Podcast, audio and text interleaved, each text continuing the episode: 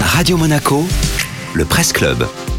Le Presse Club, le tour d'horizon de la presse en principauté de Monaco dans les Alpes-Maritimes et le Var. Avec Nathalie Michet, vous avez sélectionné cette information. Viera, c'est fini. Nice Matin annonce donc le limogeage de l'entraîneur de l'OGC Nice. Le journal régional y consacre une pleine page et affirme que la décision a été prise par la direction du club juste après la défaite du gym hier soir contre le Bayer Leverkusen.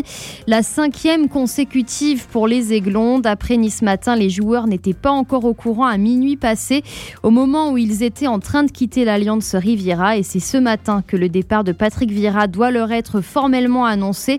Ce sera lors d'une réunion prévue avant l'entraînement. Le club devrait communiquer dans la foulée.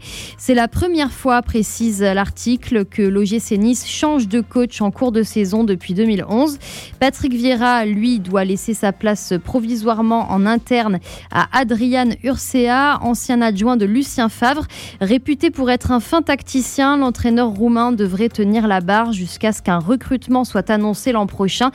À voir si d'ici là, les Aiglons réussissent à inverser la tendance et à faire en sorte que le calvaire automnal ne dure pas jusqu'au printemps. Merci Nathalie.